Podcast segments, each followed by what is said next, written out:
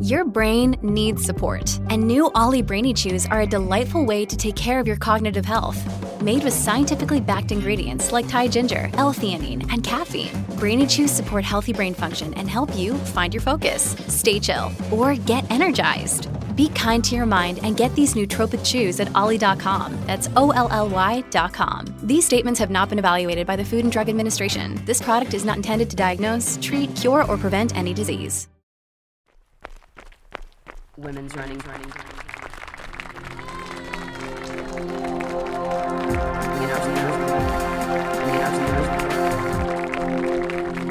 Women's running, stories.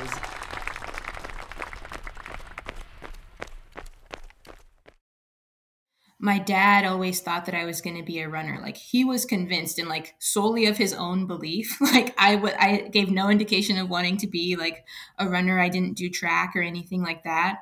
But he would always have me like go outside of our house and there was like a stop sign and he would like stand at the stop sign and have me like run as fast as I could to him and he would just like time me and we kind of do that like every so often like a couple times a week and he was always like, You could be an Olympian. Like, you're so fast. And like, he'd watch me play basketball. He'd come to my games and my tournaments and see how fast I was on the court.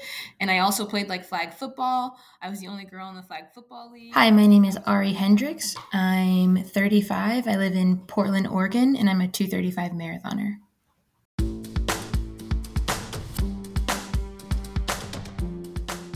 Yes, in this episode, you are going to hear the story of elite marathon runner Ari Hendrix. It is the story of how Ari did become, in many ways, the runner her late father saw in her at a young age, despite the fact that there was zero indication from her at that time and for many, many years after that this was something she had any interest in doing. But before we hear more from Ari, welcome to Women's Running Stories. This is the podcast where women share their stories about their running experiences. I am Cherie Louise Turner. I am your host and producer, and this podcast is a proud member of the Evergreen Network of Podcasts. Now, let's get on to Ari's story. Ari Hendrix does live in Portland, Oregon right now, but she's originally from the Southern California coast and you're going to hear her mention that she went to university in Minot, and that is in North Dakota. There are a few things to know about Ari's running journey.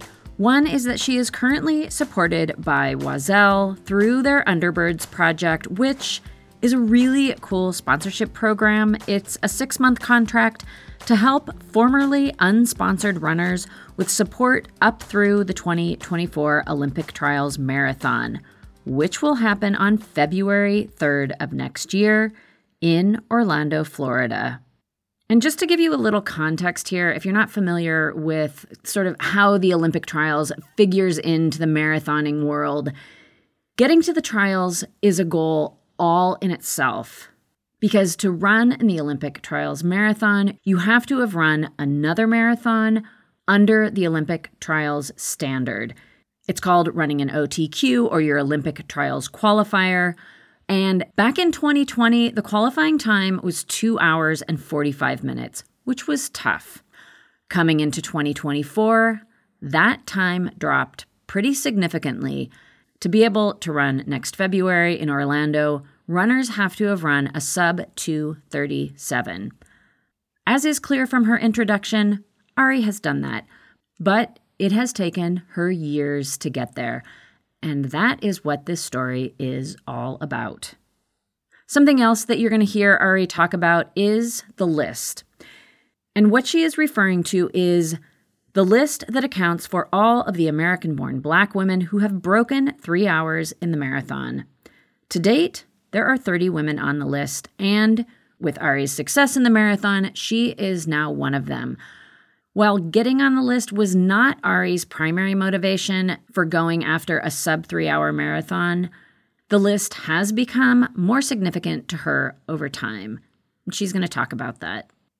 Oh, and before we get going, I'm going to have Ari introduce you to two fuzzy friends who you will hear in the background of the conversation every so often. So we have Casanova and Mabel There are Lhasa Apso dogs. All right. So let's get to it. Let's get on to Ari's story, which actually begins long before she started running, at a time, in fact, when her athletic heart was firmly focused on the basketball court. Here to tell the story is Ari Hendrix. Basketball was my thing. Like, I really excelled at that. And that was my goal. That's all I saw was like basketball all the way through junior high school, high school. I went on to play in college. And then my senior year, I was an All American at Minot State. But right before my senior year, probably like two weeks before my season started, my dad committed suicide. And that was like a really hard like we had been estranged um, since I was like a sophomore in high school. Um, he had some like substance addiction, um, mental health issues, and we lost contact. And like one of the the things that I like remember clearest of that season, like the minute I decided that I wanted to like dedicate my senior year to him, was like I had just had my first game and I flew home when I found out that um, he had passed away, but the funeral was delayed like a month. So I wasn't I um, wasn't able to go back home for the funeral and I had a game that weekend.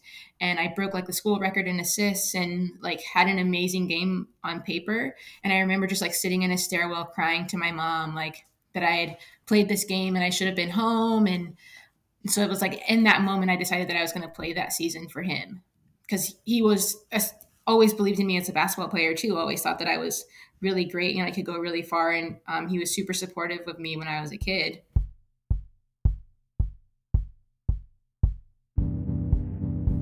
I was an All American that year, um, one of the top point guards in the country, and um, helped lead my team to um, an NAIA playoff berth. And then, yeah, I, I struggled at post my season. I like continued to train and got invited to try out um, for teams overseas, but ultimately I did not get selected by any of the teams that had come out. And that was like the kind of the abrupt, heartbreaking sort of end of my career um, that I wasn't really prepared for. I'd, I'd always had thoughts that, that that was what I was going to do. Like, since I was in fourth grade, like I was going to be a basketball player, and it didn't really leave room for anything else. But yeah, it was like heartbreaking. It's like the breakup you never wanted to happen and like didn't see coming and it just was like there and then not um, overnight so um, after my senior year i went home to california and struggled for like a solid year of like i was still in school because i hadn't finished my undergrad i was like working a part-time job pretty lost in general like this would probably be like one of the first times i dealt with depression and anxiety but like didn't fully know and I would say like probably six months to into me being home, my old coach called me like out of the blue, and she was like, "How are you? Like, um, some of your teammates have come to me, and like people are saying that you're like struggling. Like, what if I invited you to come back to school and you were an assistant coach, and then you stayed on and went to grad school, and like." This was like a big turn in my life, like inviting me back to to Minot and bringing me on as a coach and like allowing me to go to grad school, like I think I was headed down a pretty dark path and that really like brought me back. So I went back to to Minot, moved back. And I was like playing like I would practice with the girls and coach and stuff, but I was kind of like, there's something like I, I need to find something like for myself, like something that I can like get into and like sort of put my focus on along with school and coaching and, and working and stuff like that. And I remembered that my dad always thought I was going to be a runner. And I was like, okay, like you know, he thought I'd be a runner, but like, what could I do? Like, also, what's super hard? Uh, like, I don't know why I was like, yeah, what's the hardest thing I can pick? Like, I don't like running, but like, I'm going to do the hardest thing. And it was a marathon. And so I really went from like not running to running a marathon. and I just like followed some like online stuff. I, I think I decided in like January for like a September marathon. And yeah, just kind of like trained. Like, I wouldn't even say seriously. I like, trained and ran. I think I didn't I didn't run like a long run over 16 miles. And then I ran the Bismarck Marathon as my first marathon with like the only goal in mind is to not walk. I didn't go in with any like time goals or anything like that. It was kind of like if I could just do it and not walk, that will be like a huge win and I will be like so stoked. Uh, I lived in Minot at the time in Bismarck, I think is like two hours south or west. Um, so I drove down, stayed in a hotel. All of this is like new to me. I'd never traveled for a race. I did not race before this marathon. Like that was the marathon and that was it. Um, so I did the whole like bib pickup and that was all new, but like super exciting. Like I was like really excited to like get this run in and do that. And I remember like I ran with like headphones and some like Asics shoes, like basically basketball shorts and like a tank top and was like I, am ready. And it started, I put on my playlist. And I remember at the time, like my sister is a singer. And so I had her songs on my playlist. So it was nice, like to have that and feel like she was up there with me and a part of it.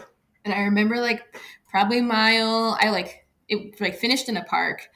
And when I got into the park after the last like loop, it was so hard not to walk. I mean, I probably slowed down to like just a little less than a walk just like I and in my mind I'm like I told everyone I wasn't going to walk and that's my goal and so that's that's what I'm that's the only thing I'm like going to focus on right now. And I crossed the finish line and my time was like 357 and change. And I was like stoked. I like I was like this is amazing. I also like at the before I ran the marathon had no idea that I would like stick with it. I thought that it was going to be like a one and done thing. like I didn't think that I was going to be like, "Oh yeah, I'm really I love this. I'm going to definitely come back." And then it was like what can i do next in the marathon like what what can a goal be next and then it yeah my next goal was to qualify for boston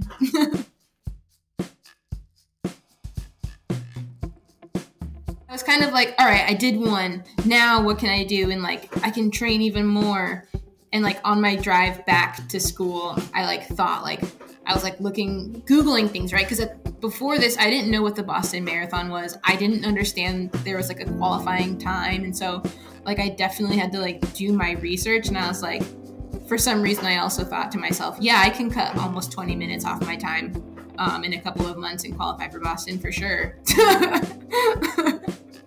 so it's pretty wild. Like, I thought, like, okay, if I do some longer runs and maybe like workouts and not just running like and i had signed up for la so bismarck was in september and i think la was in march of the next year. And i was like yeah that's like enough time. I'll get to go home and my family can come. Um, and yeah i was like yeah a little bit more focus and and maybe i can do that.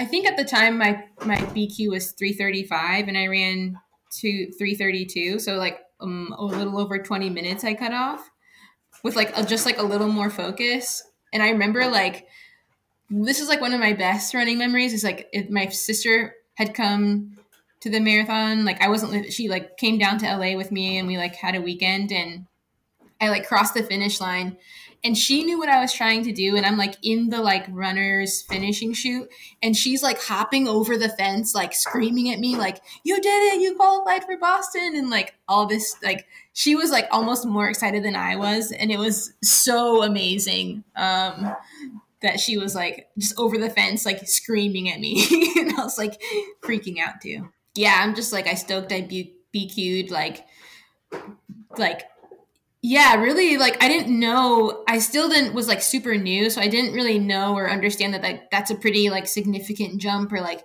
yeah maybe i'm pretty good at this and i should like try more kind of thing.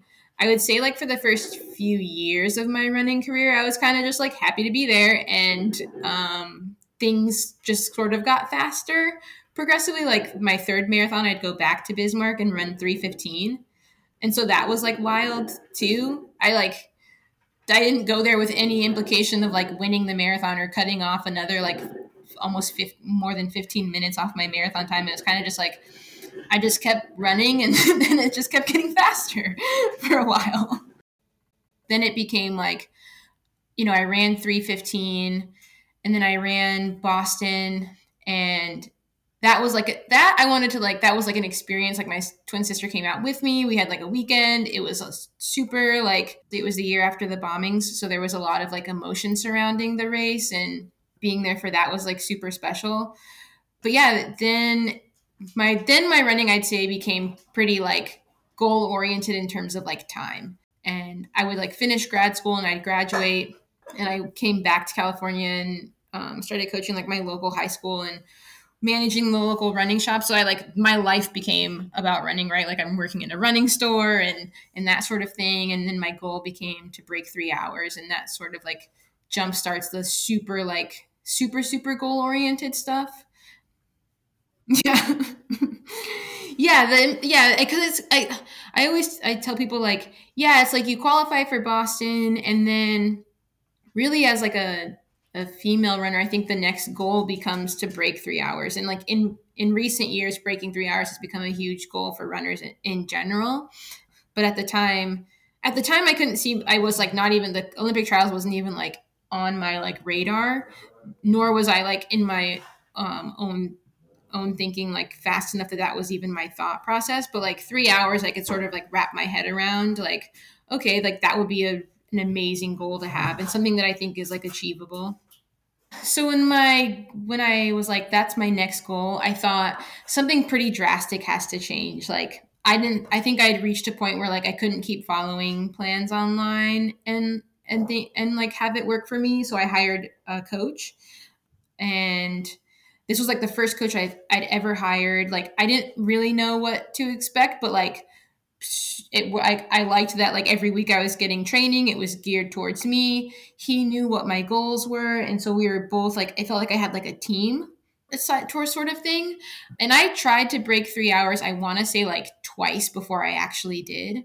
I tried at the chicago marathon when i think i ran like 308 or 307 and then i tried at the oc marathon and i again ran like 30 304, 305 or something like that. They were like in the three O's that I like wasn't breaking three hours. And I was like pretty devastated. Like that was like a huge goal. And I was like, man, I don't know if I can do this. But then uh, I would eventually break it at the Ventura Marathon, which at the time I was living in Ventura. It's where I'm from.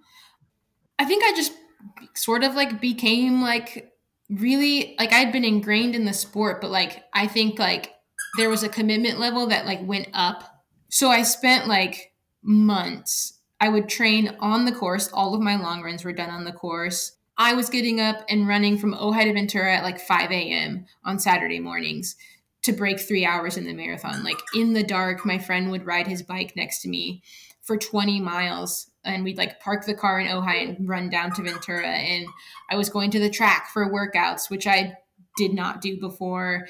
And just like day after day, committing to running I th- and like running more days than I ever was before and yeah, it like sort of changes the whole structure of like my day-to-day life type of thing. Getting trying to get enough sleep. I'm not like a good sleeper, but trying to get more sleep and just being more intentional intentional intentional there we go yes intentional with what i'm doing and and how i'm and how i'm doing it too and like what paces i'm running i was obviously training in ventura so i was surrounded by like friends and family and people would see me like running on the beach path. And my training just sort of started to click and I was super I wasn't I wouldn't say that I was like super confident but I was like confident enough that I should be able to to break 3 hours at Ventura. It was like a if anyone's run it it's like a downhill pretty downhill course. You start in Ojai California in the mountains and then you run into Ventura and yeah that was like I remember just like it's on a bike path for a majority of the race, and it comes, you come down into Ventura, and I just sort of like locked in on this 652 pace. And at mile 20, where it flattens out, I just like took off in a way that I'd like never taken off in a marathon. Like I think I was clicking off like 620s to 630s for the last like 10k and I knew my like entire family was going to be there. And this would be the first time or like no the second time my family whole family was at the finish like like my mom my stepdad my twin sister my older sister and like uh, my nieces and they were all just like screaming as i like crossed the finish line like there's like gates up before the finish line and i saw them out of the corner of my eye and i like ran over and gave them high fives before i actually crossed the finish line and so that's like a super like amazing moment that i've had in my running career and i ran like 257 and I was like on top of the world. I was like, holy smokes, I can't believe I just did that. And to have them there was super special. Um, so yeah, it was like a lot of months of training on the course, really learning it, learning the pace, and um, I think having a coach is really what like changed that in terms of like being able to do that.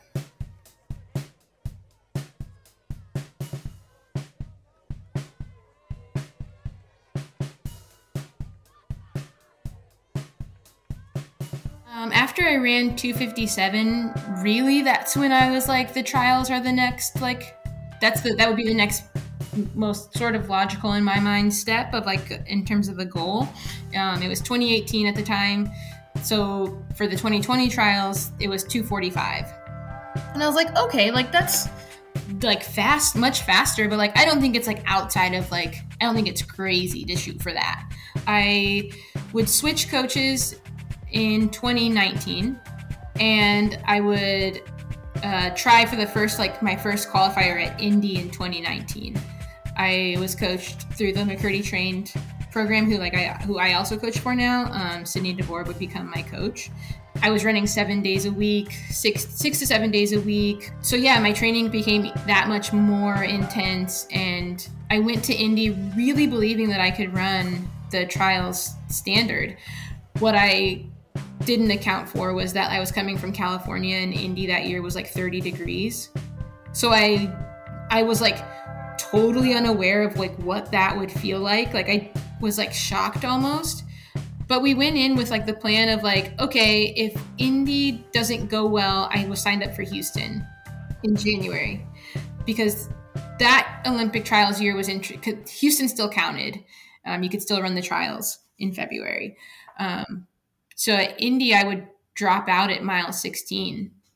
Uh, like could not finish the race and like the pace just went from I thought I had it to like not at all. And that was like devastating. That was probably the most devastating thing that had happened yet in like in terms of like running and like a goal goal reaching.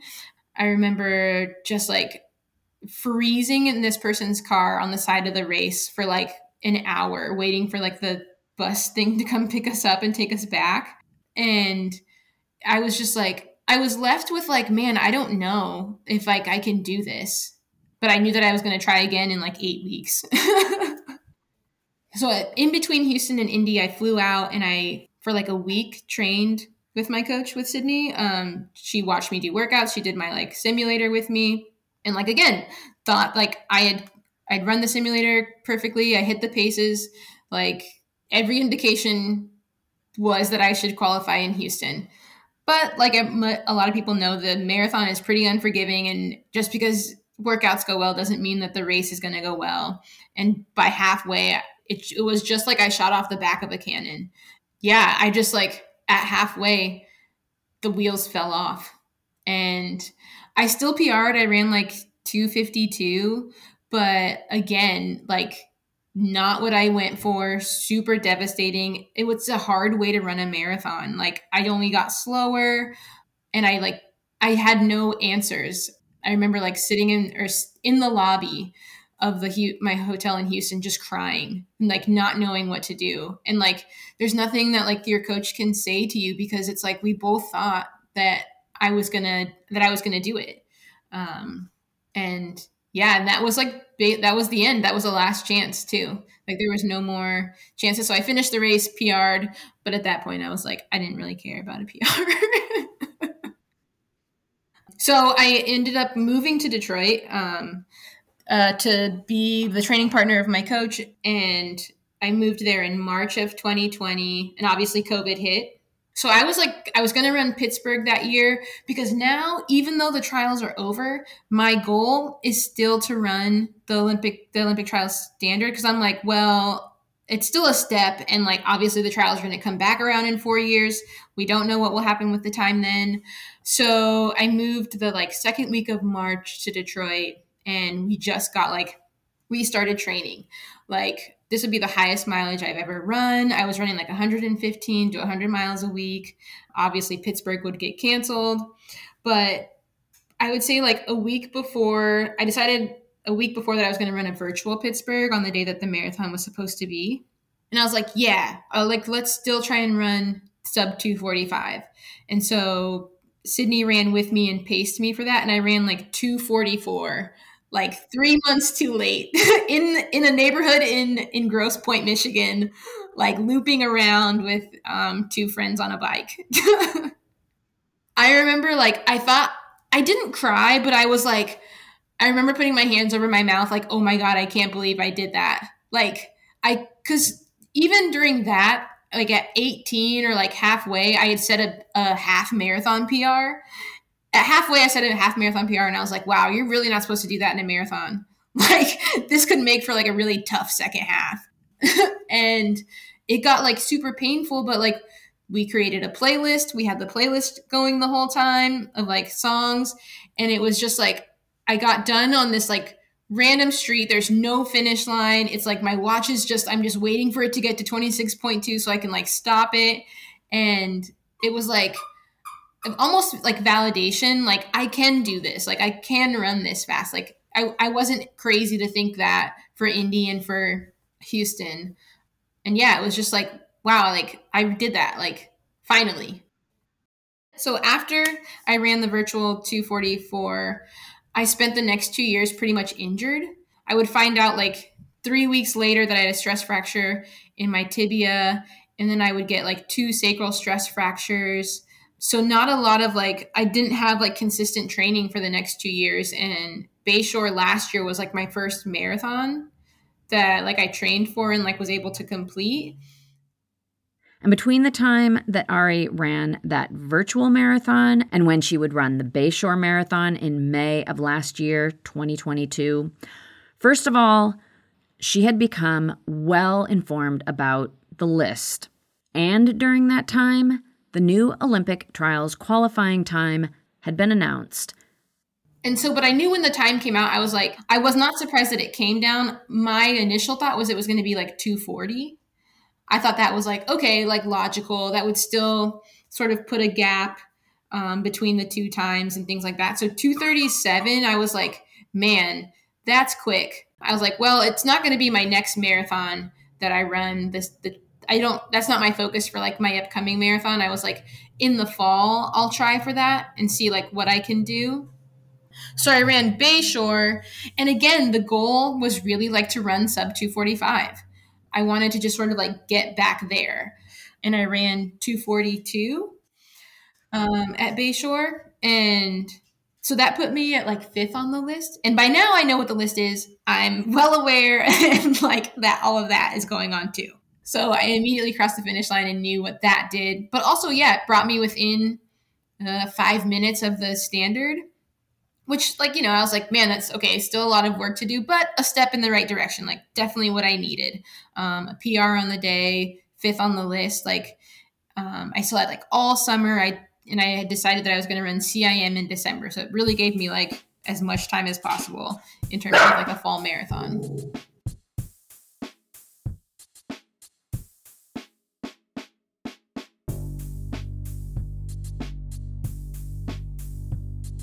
Like truth be told, I am not the most confident person. Like it is definitely something that I struggle with.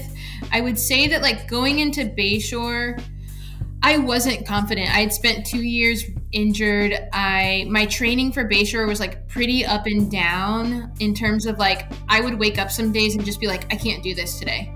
Um, I'd get like riddled with anxiety of like I just I can't do this, and I would like sort of not Sydney was my coach still at the time, and it was kind of like we we just sort of like let me sort of dictate how like what I could do and what I couldn't do so that I could make it through the the block like healthy and like get to the start line. The, like that goal was really to get to the start line and I would say like pace and goal time were always to to run around or like get as close to 245 as possible but like really it was for me to get to a start line which i hadn't done for a marathon since the virtual pittsburgh.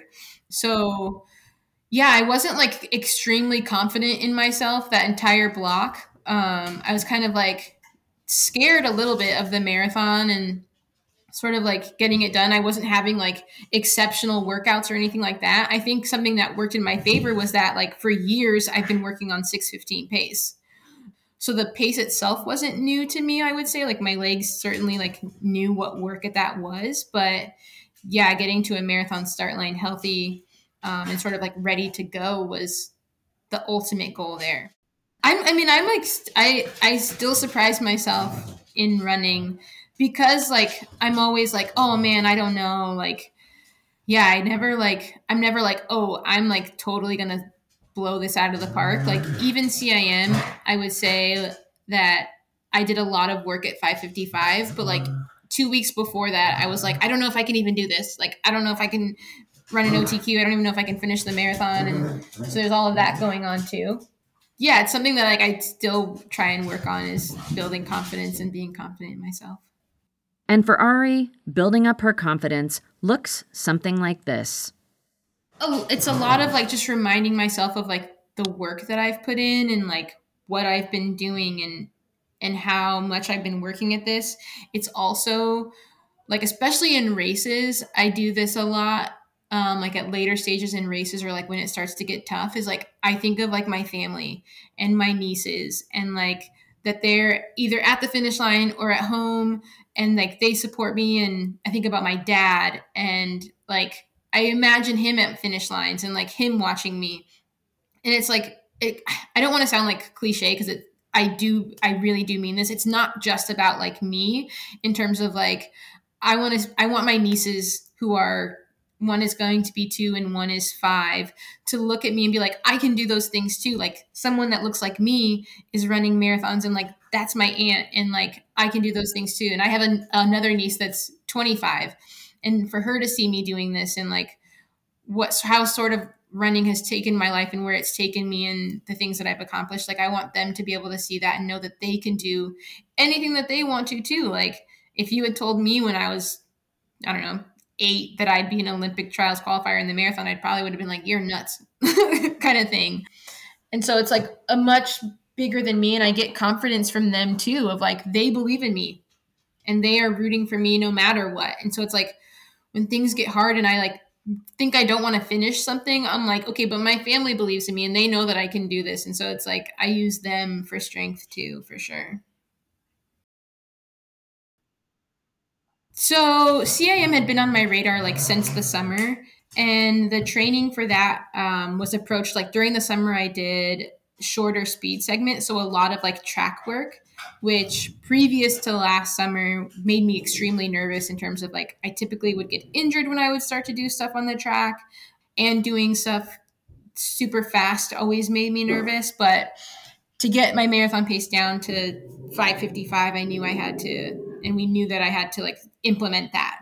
So it was a lot of like time in the summer on the track. And really my like marathon build started in September. And it was just like, yeah, a lot of work at 555, a lot of like mile repeats, two miles, three miles, sort of building those tempos at marathon pace. I ran the Philadelphia half in September and I broke 120 for the first time. And then I ran the Detroit half in October and ran like 118 or one low low 119 or something. And then my simulator at Indy was 1733, which is exactly marathon pace and also was a PR. Um, so I'd had like a string of good races going into CIM and things were really progressing well for me. So I went to CIM with like, okay, the goal is marathon pace at 555.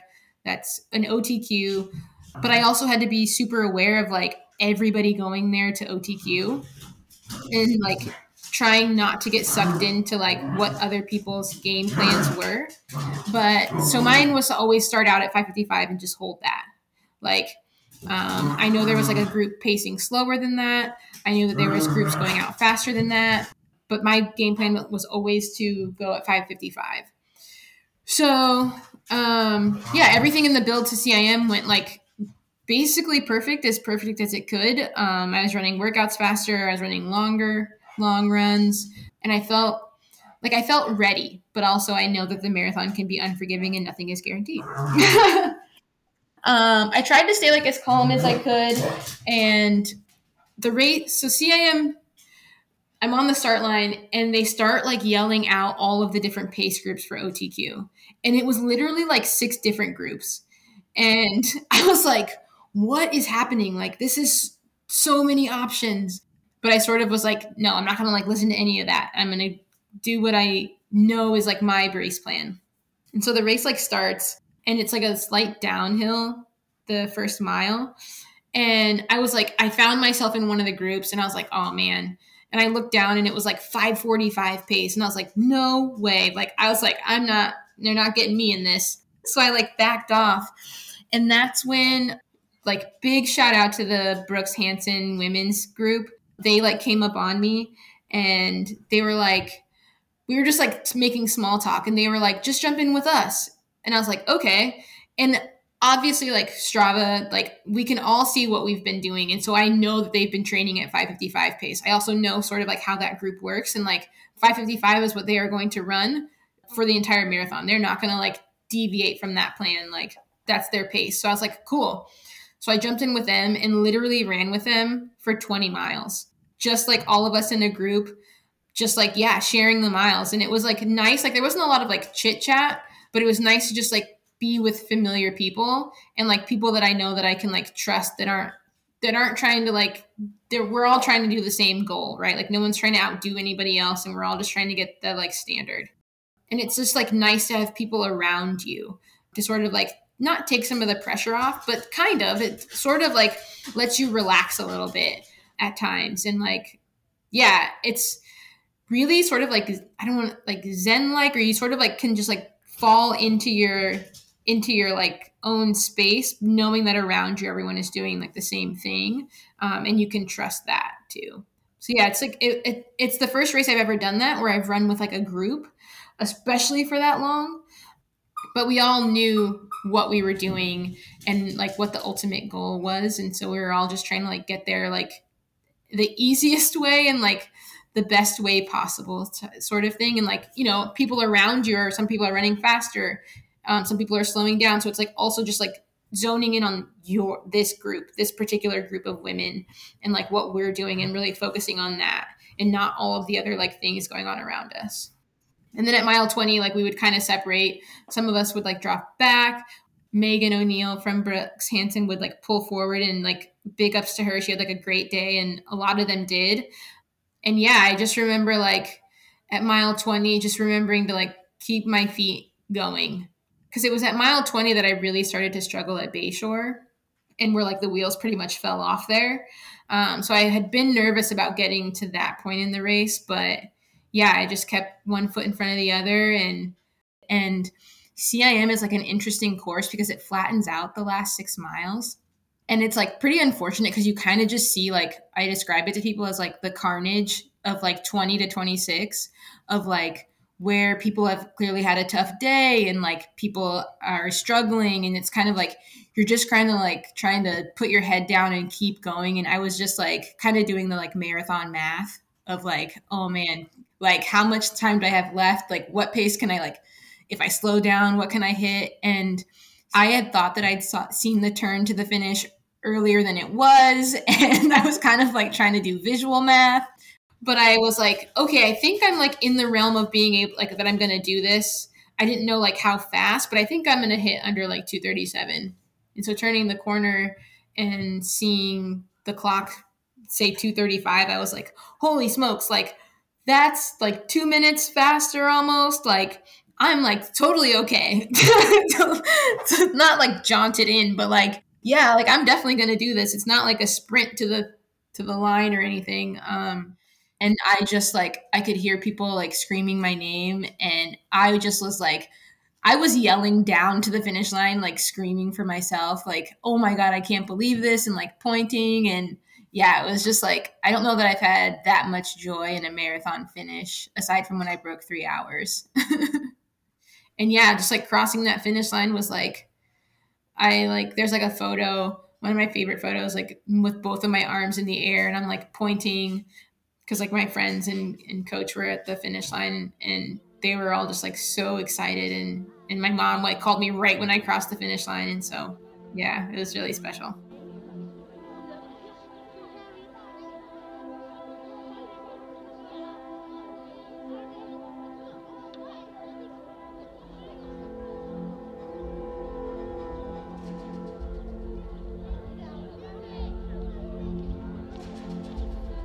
Oh man, the finish line was like insane. Um, We stayed there for like a little while because I wanted to see one of the other Hanson women still had to come in um, behind me, so I wanted to see her finish.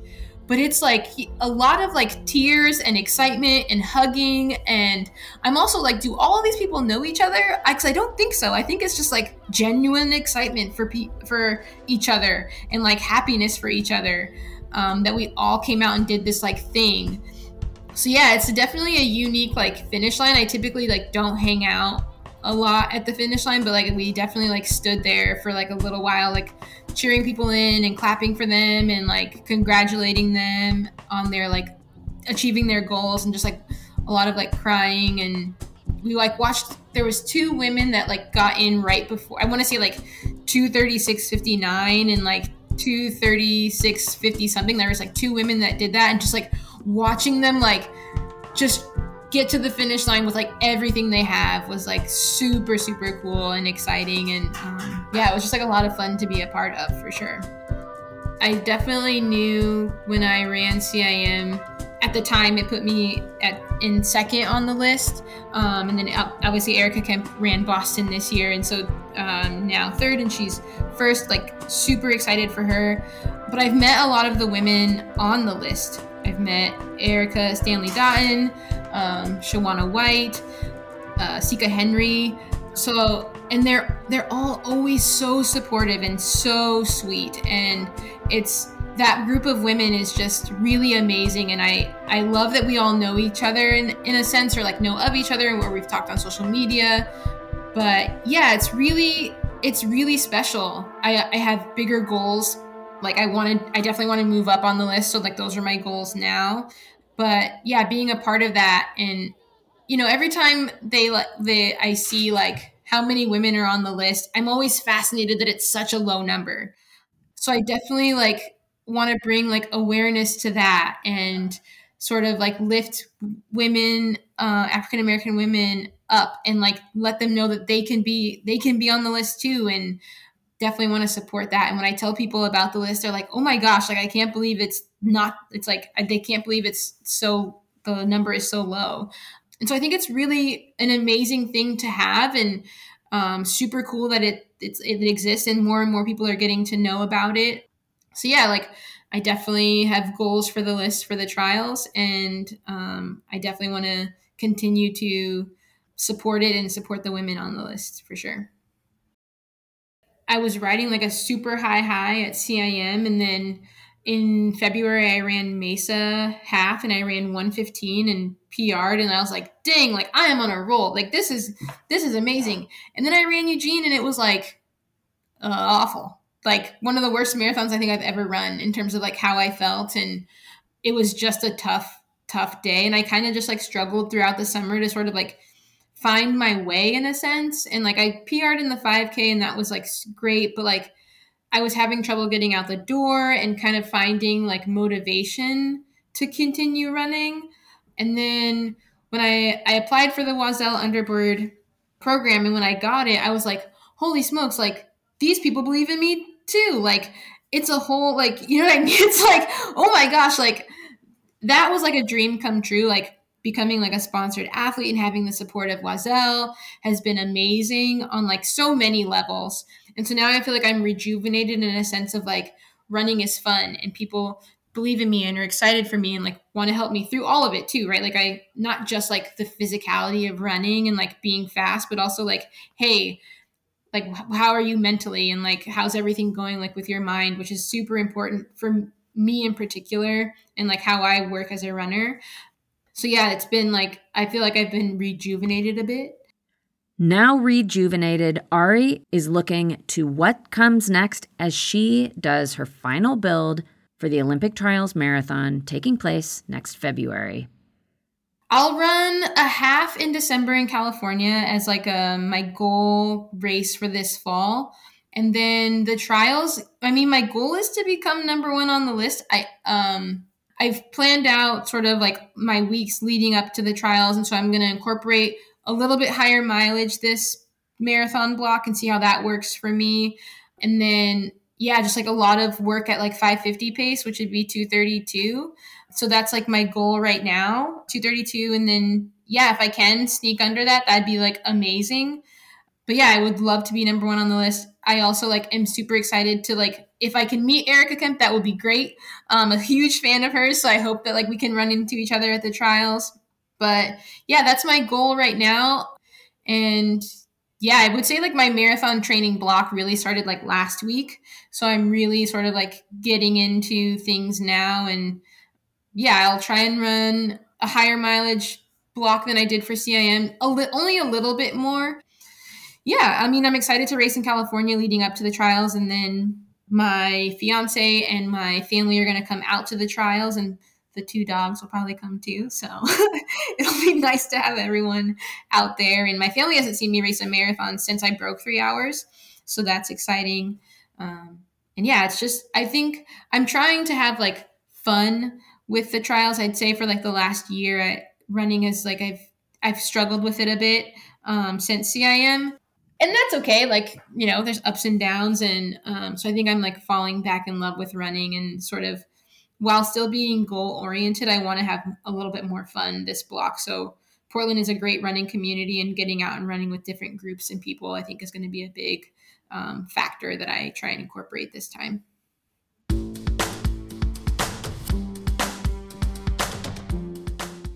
Wow, what a journey. I mean, incredible. I am so excited to cheer Ari on for the Olympic trials and whatever comes next for her. Ari, thank you so much for being on the podcast and sharing your story. I mean, wow. And congratulations and good luck. For sure, I will be keeping up with Ari Hendrix, and of course, you can too, because I will link to how you can keep up with her in the show notes. In the show notes, I will also link to how you can learn more about the Underbirds, as well as how you can learn more about Oiselle, the running clothing company created by women for women. And of course, they do so much more than make great clothing. Also, if you want to hear stories from other women who are on the list, we have episodes featuring Erica Stanley Dotton, Erica Kemp, and Sika Henry, as well as the great Marilyn Bevans, who was the first woman on the list. I've gotten to co host two live discussions with Marilyn, and she's incredible. So I will link to all of those episodes in the show notes.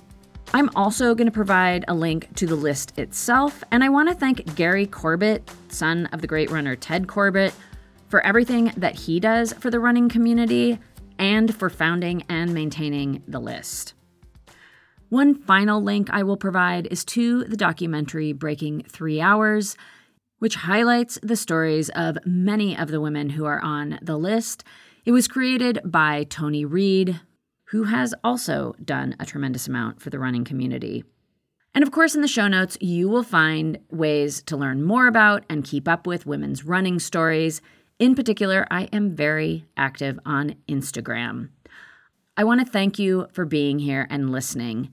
I love making these episodes, but I always know that the power of stories is in other people hearing them. So, yes, I thank you for being here. Of course, I do not make this podcast by myself. All of the original music that you hear is created by Cormac O'Regan. He does that from his studio here in Cork, Ireland. And that is going to do it for this episode. I am Cherie Louise Turner and I am coming to you from my home closet studio, also in Cork, Ireland. And until next week, I do wish you healthy, joyful strides forward. Women's running, running, running. Women's running, running stories.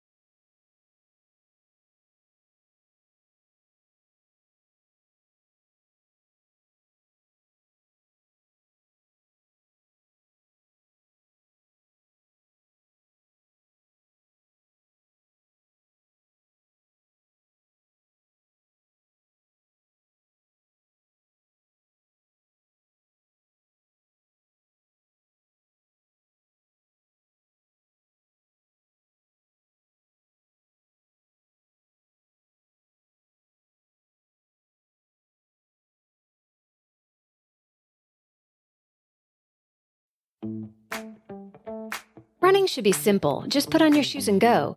And yet, when you try to learn about how to get better at it, especially as you age, you're confronted with conflicting advice, complicated workouts, and confusing nutrition trends that just won't work for you. On The Planted Runner, I'll share exactly how to run faster, longer, and feel great doing it at any age because you don't have time to waste. I'm Coach Claire Bartholic, and I went from not running at all in my late 30s to finishing a marathon in 258 at age 42, all on a plant based diet. I've helped hundreds of runners achieve new personal records well into their 60s and even 70s with science backed training, plant based nutrition, and proven mental strength techniques. Each episode of The Planted Runner is like a private coaching session on the run where you'll learn from me and the guests I interview. You'll get actionable lessons to help you become a better runner every week and reach goals that you never thought possible. Whether you're training for your first 5K or your 50th marathon, take along the Planted Runner on your next run. Let me show you how your best running is still ahead of you.